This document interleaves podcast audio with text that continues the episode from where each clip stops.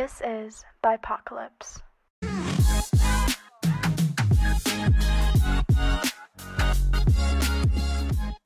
Hey everyone, welcome back to this year's edition of Bipocalypse. My name is Angie Antonio and I'm with Elvira. and we are your hosts this year for Bipocalypse. If you don't know already, Bipocalypse is one of the number one podcasts at Western, and we cover a range of topics that affect the BIPOC BIPOC community. And today we are going to be talking about sex. So I'm sure you guys have heard of sex and everything like that. um, but we have some amazing guests with us today, and we're going to allow them to introduce themselves. So, yeah, go ahead. Hey guys, my name is Emmy. I'm a fourth year bio major med sci minor. So, in addition to kind of my education, which is a bit more the anatomy and physiology behind um, the human body and, and as an extension, sex, um, I work as the director of communications and co run a nonprofit that recently just got registered with the government, which is great. Um, called Menstruation Redefined, and we kind of tackle menstrual equity and just general sex education and health advocacy education. Hi, I am Dr. Sarah Blanchette. I'm a professor here. I teach in the Gender, Sexuality, and Women's Studies department. I teach a course called The Body. Um, it's a pleasure uh, to be here. Thank you guys so much for inviting me. I'm really looking forward to the conversations. Uh, my research generally deals with um, health humanities, so looking at um, these types of questions in relation to literature across North America. Thank you so much for being here with us. And I'm going to pass it to Elvira to start us off on our topic. Yeah, so a good place to be starting would be about the talk. I mean, we're all grown, so I think we've all had a version of the talk. Not me, like my like I my background is Indian and and I'm Muslim as well. So my parents are very progressive, Mm. but we did not have the talk. My mom handed me a book and went like, "Here's what you need to know about periods and sex." and if I had questions, I'd go to her, but I didn't have questions. I think I was lucky. My parents both pursued careers in the STEM field. My mom's a teacher actually as well. So her knowing kind of already what was in the school curriculum, I don't think she ever felt the need to have a sit down talk and talk because she kind of knew at like what age I would be learning what and like through what. And I think in a more casual way, she would just start talking about things that she thought were age appropriate in like casual conversation. So she would say like, "Oh, I heard about this in the news. Um, someone got sexually assaulted, let's say, and it was really unfortunate. Um, do you want to have a conversation about that?" Mm. So it was a bit more casual, and we never just had like one sit down talk. Yeah. And I remember as a kid, I would just go up and ask random questions. I think in first grade, actually, um, I was like, "Mom, Dad, like, why do guys stand up to pee?" and my, my parents were like, "How do you know that?" Yeah. Dr. Blanchard, how about you?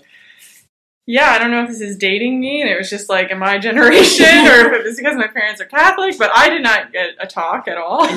I yeah, I didn't grow up with a talk. Mhm. Um, so I don't know, yeah, what to, to speak to other than I think you, you kind of brought up the, um, you know, menstruation was talked about and that's kind of what girls get as the talk. Yeah. So I think that that's kind of problematic, right? That that kind of gets equated. Well, now you have all the information you Yeah. need. Mm. and it's kind of, um, yeah, this distinction between sexuality and actually understanding our bodies and how they Exactly. function. I think Yeah. that's a really good point because a lot of women that I knew, like in my extended family, my family, um, like like I said, my parents are quite progressive, so like if I wanted to have a conversation about this stuff, they would be willing to. But a lot of girls who I know j- just didn't get one, and then they'd be told about periods, and then when they would get married, they were expected to be abstinent until marriage. Yeah. And then on their wedding night, they wouldn't know what sex is, and then they would have sex with their husband, but not understand any of it Yeah. and not know what happened. Mhm. And I'm not saying that this is like, I don't want to give it a term or anything, but it feels like if you're having sex with someone who doesn't know what sex is, even if they're a grown person. Mhm. There's like a lack of informed consent. I Yeah. I think our most people's parents um, denied having that talk with their kids because it's a way of like I guess protecting them. Because I think about my family, like we, I didn't really have a sex talk. It was really just don't have sex. Like that was. Um, don't let boys touch you. That kind of conversation. But I found that with the years and with time. Like I'm so much more open with my parents. And it's so shocking because I would be so scared to bring up these conversations, or like when the sex scene comes up, comes up Oh, on a t- yeah. on the movie, it's like oh my gosh but now like i feel like with time Um, but yeah, that idea of like being abstinent before having sex, like it's like, did the, our parents really expect us not to, like you know, learn these things or understand these things? It's unfortunate though that oftentimes um, it's culture or like the things Yeah. around us that kind of shape that view of sex, Mhm. and that kind of moves into our question of how do you guys think that sex is shaped by culture, tradition, shame, virginity, all those topics? How, um, Emmy, what do you think about that? I don't know if this is something you know, Elvira, but in some parts of um, South Asia, before colonialism, so before the Victorian era, um, it only made sense that clothing would be loosely draped across your body because it's a hot climate and that's just what you're used to. So um, there's like a traditional garment called the sari, and women would never wear a shirt with it. So they would be bare-breasted and they would just wear the piece of cloth. And then when the colonialism happened, and uh, I guess the settlers came and they they saw that people were bare-breasted, um, this is kind of in, against their like ideas of Mhm. morals, purity, culture. Because in the Victorian era, it was like high necklines, and um, so that was kind of introduced into our culture. And it's interesting now because if you go to like uh, Desi or South Asian culture now, it's like, oh, you should cover this area, like with the shawl or whatever. But Yeah. historically, it hasn't been like that. Yeah. And that's kind of introduced through like this new Yeah. intermingling of cultures. So I think it's really interesting to talk about. Yeah.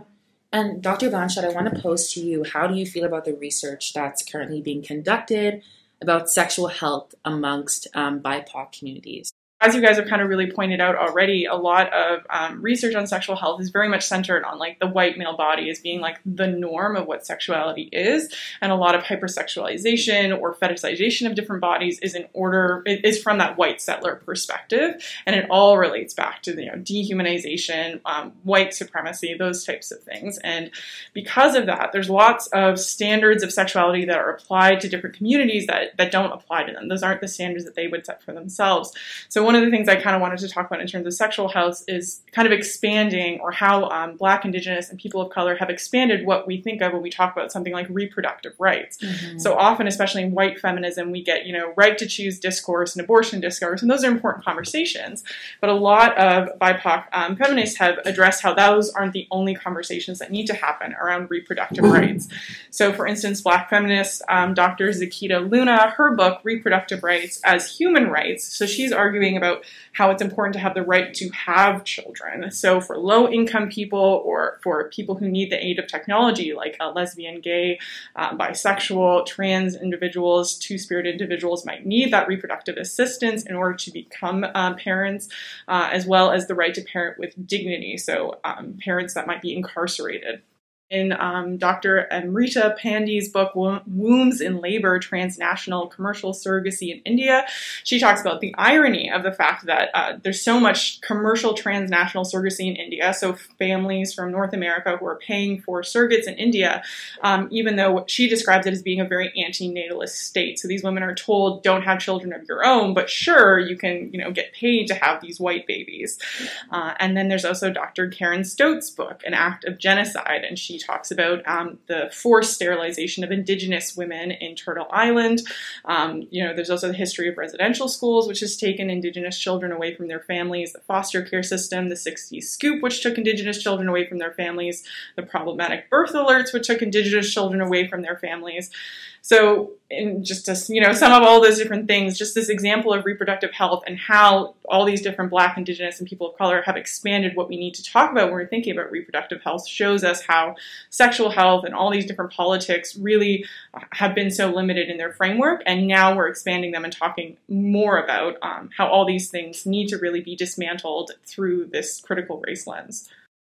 Thank you for that. Wow. I really Yeah. Sorry.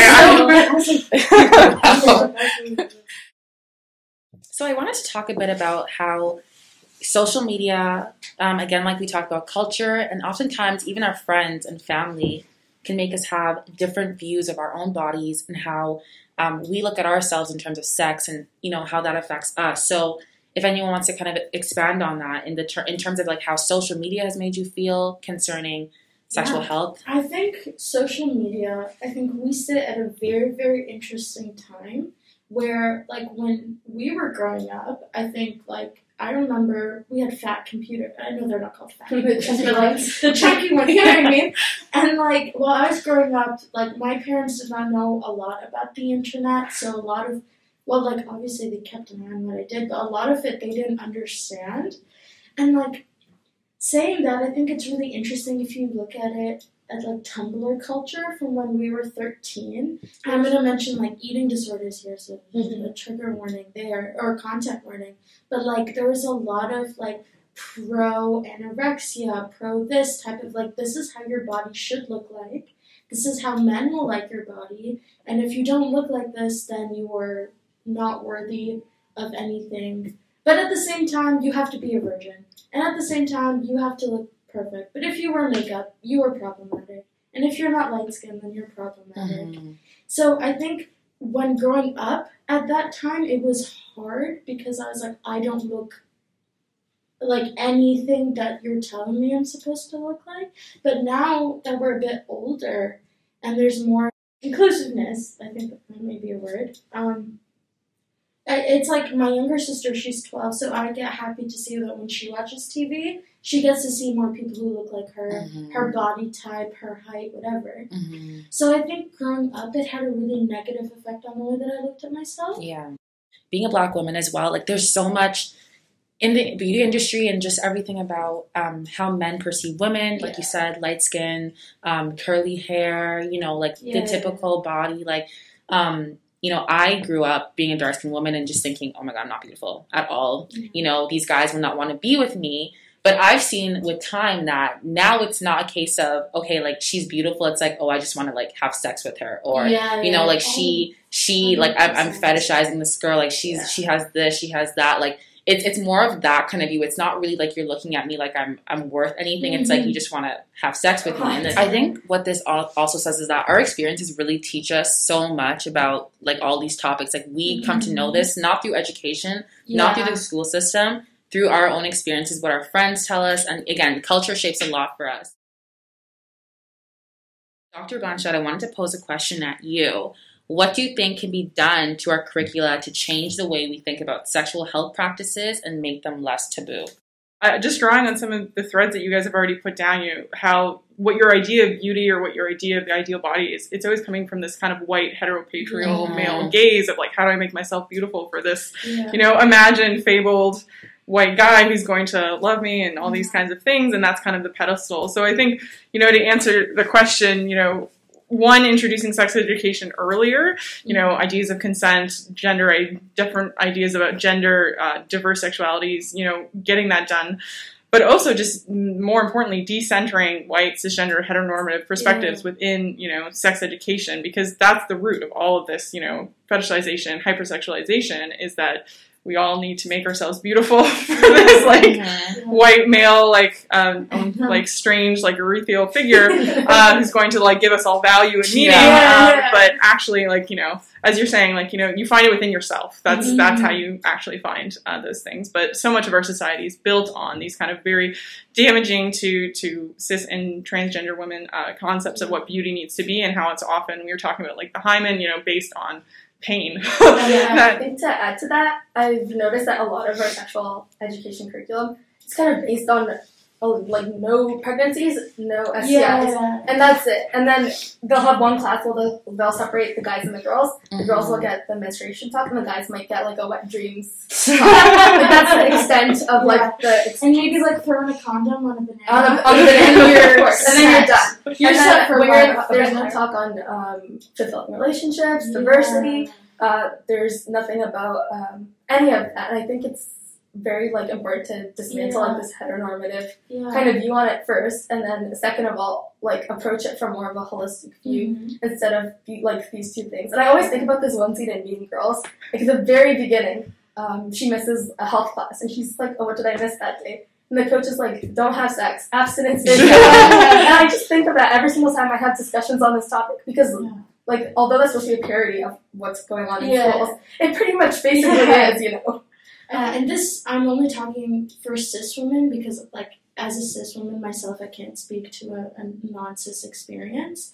But, like, I find that, especially, like, on dating apps, for example, like our age, like, if you're on Tinder, as, like, we try to explore ourselves and it's more acceptable for women to have sex, men now find it very easy, like, oh, women are down to have sex now.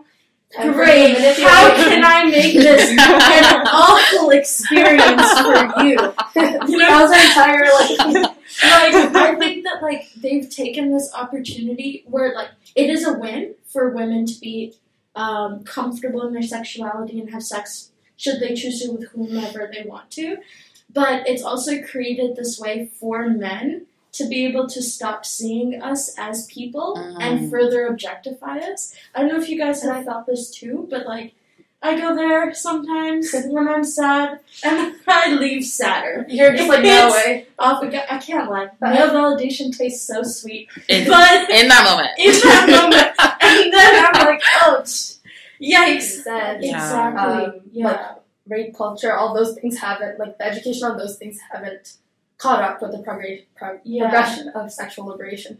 So I think because of that, there's this huge gap where now it's even easier to manipulate women, yeah. um, or any like manipulate anyone really who doesn't have Yeah. proper understanding of. Yeah, and I think it's even worse for for women like non-white, non-straight white women because, like, you know, you see a man or like you see a guy, or, or I'll use myself as an example, and I'd be like, oh, he's kind of cute, okay, and my first immediate thought is, oh, he doesn't like brown women. I that's Yeah. literally me. Every single time I may see a guy in my head, I'm thinking, okay, does he look like he likes black girls? Yeah, I need to find out. Let me stalk his Instagram and Yeah. see the type of stuff because Who does he hang out with? Yeah, Who look at his follow? followers. Yeah. Because you know what?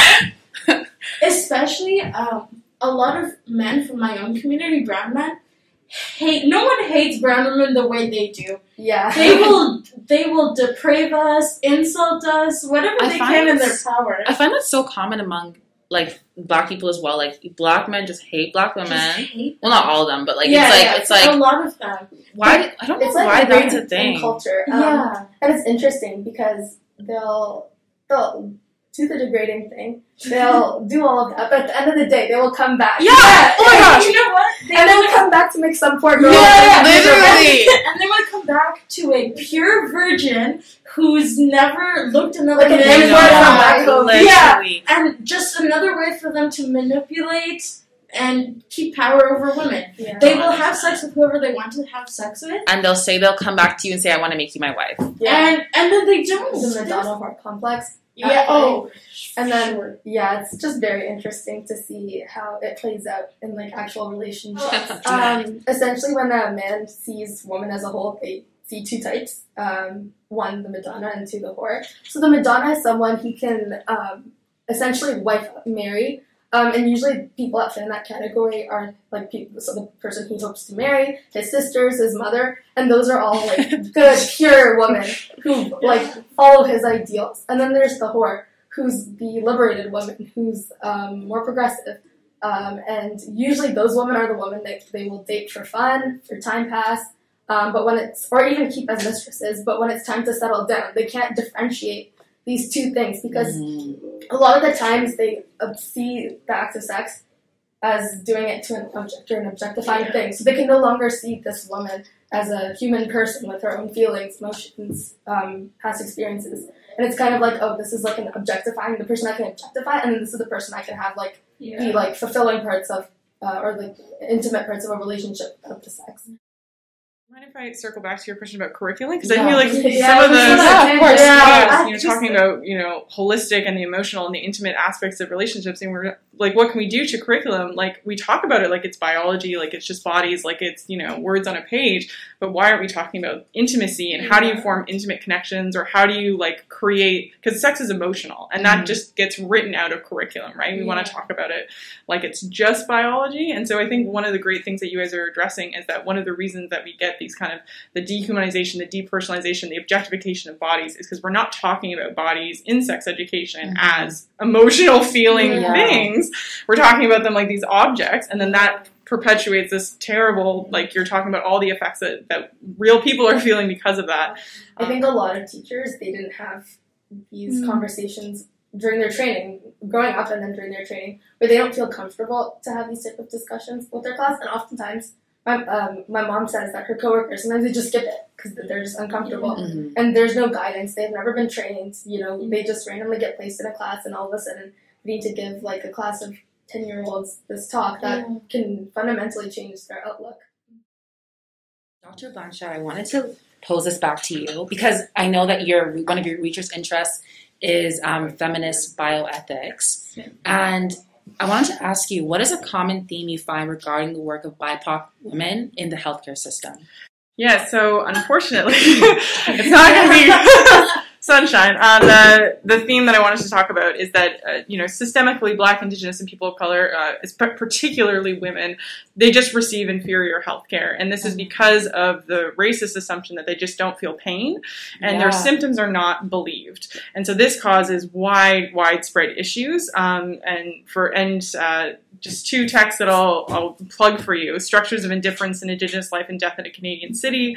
You should also read Unequal Treatment: Confronting Racial and Ethnic Disparities in Healthcare. Um, and so this is just like a fact. Like we, we just know that there's racial bias in healthcare, and that this causes uh, Black, Indigenous, and people and women of color to just receive inferior care.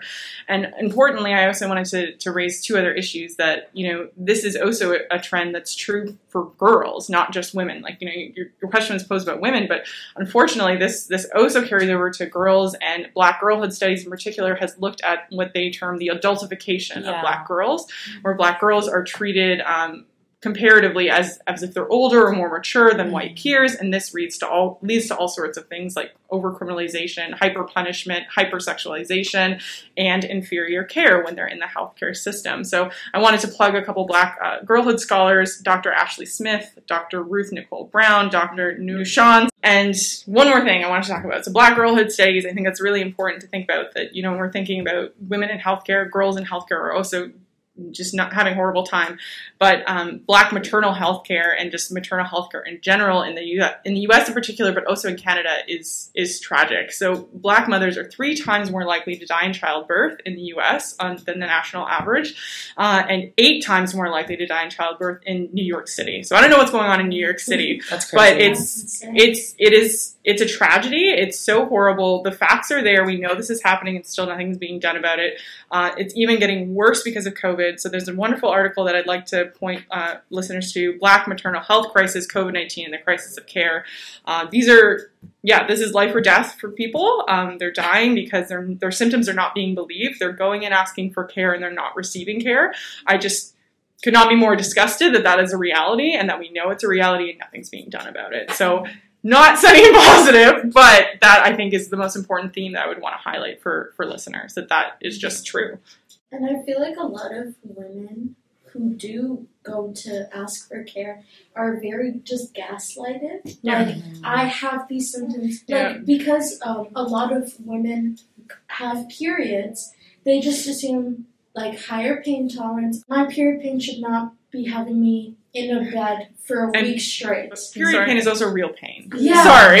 Exactly. I don't know why it gets treated like Yeah. a special other different Special- kind of Yeah. pain Yeah, yeah. that you should somehow be able to tolerate. If it was Yeah. back pain, then maybe we could help you. Yeah, it, no, 100% like how you're still expected to be able to do everything. And then like every day, every every other month, I learn some new period symptom. and I get upset. And you're like, really? I'm like, oh no, my feet are swollen. I won't be fine. You know what I mean? Like I'm going through pain, and it's it's very upsetting. I think to circle back, also one more thing I just realized. My roommates and I talk a lot too about these kind of topics. Mm. And we talked about how there's an added layer of shame when discussing these topics. And a lot of the times, individuals aren't willing to be forthcoming with their health practitioners Mhm. because there's an underlying sense of shame. You know, when they ask questions, are you sexually active? Do you drink? Do you do drugs? Um, what kind of pain are you feeling it? And not only is there kind of the shame surrounding like um, drinking drugs and sex, but there's also the added level of shame of like, oh, you're not supposed to talk about your body parts to like a stranger. You shouldn't be talking about it's like it's not like modest. It's kind of taboo. You shouldn't be talking about it to this third party stranger. And because of that, they're not being able to get the accurate or correct care that they need because they're not sharing all of the required background or contextual information. I think that in itself is a huge issue that contributes to and compounds the issue of receiving it, like inappropriate care because the whole like the whole information isn't there. You know the background. I feel like Dr. Blanchard, maybe you would know a little more about this. I don't know. Um, but like I feel like uh, like my own personal experience when I went to my family doctor and I was like my period pains are getting really bad. immediately she just put me on birth control. And I feel like a lot of women, when they say anything, oh, I have acne, I have anything, they immediately get control. put on birth control. And I'm no doctor, of course, but I feel like giving hormonal treatment. drugs, yes, treatments, is a very interesting first step to literally any pu- like puberty related problem. I don't know if you could speak more to it or if you know about it, but yeah. Yeah, I, I think that you're absolutely right. And it's not just a, guess. I think that the evidence is there that just in general, like that's how like we solve these problems. And uh, there are so many uh, unfortunate uh, things that are being undiagnosed because of that. So the symptoms are being masked by the birth control; they're not being solved. So endometriosis is actually a huge problem that affects so many women who almost never get treated for it. The pain just kind of gets worse and worse. Uh, and then maybe one day down the line, they're lucky enough to find a doctor who's willing to give them a hysterectomy. It's actually very, very difficult for women to get hysterectomies. They have to like prove that maybe they've already had children or that their partner doesn't want them to have children. So yeah, talking about control over own body is like it's yeah. So it, that's a huge yeah an issue, but I think that um, yeah that you're absolutely tapping into uh, one of the huge problems that that's uh, our first go to is just yeah here's this very invasive hormonal therapy and we're not actually thinking about the root of why we're in pain and that's because these issues are generally just not researched so endometriosis and lots of other conditions like uh, PCOS um, uh, that can um, also cause uh, there's the studies aren't being done uh, and so because of that we don't have treatments Honestly, I, I just want to continue because I'm just learning so much as well, just hearing everything. But we are running out of time, so I will have to wrap up today's discussion. I want to thank Emmy and Dr. Blanchette for being here with us. Um, I've learned so much. Um, and yeah, I hope to see everyone on our next episode of Bipocalypse. Thank you. Yeah, thank you so much for having us. Thank you for having me. I learned so much. You guys are amazing.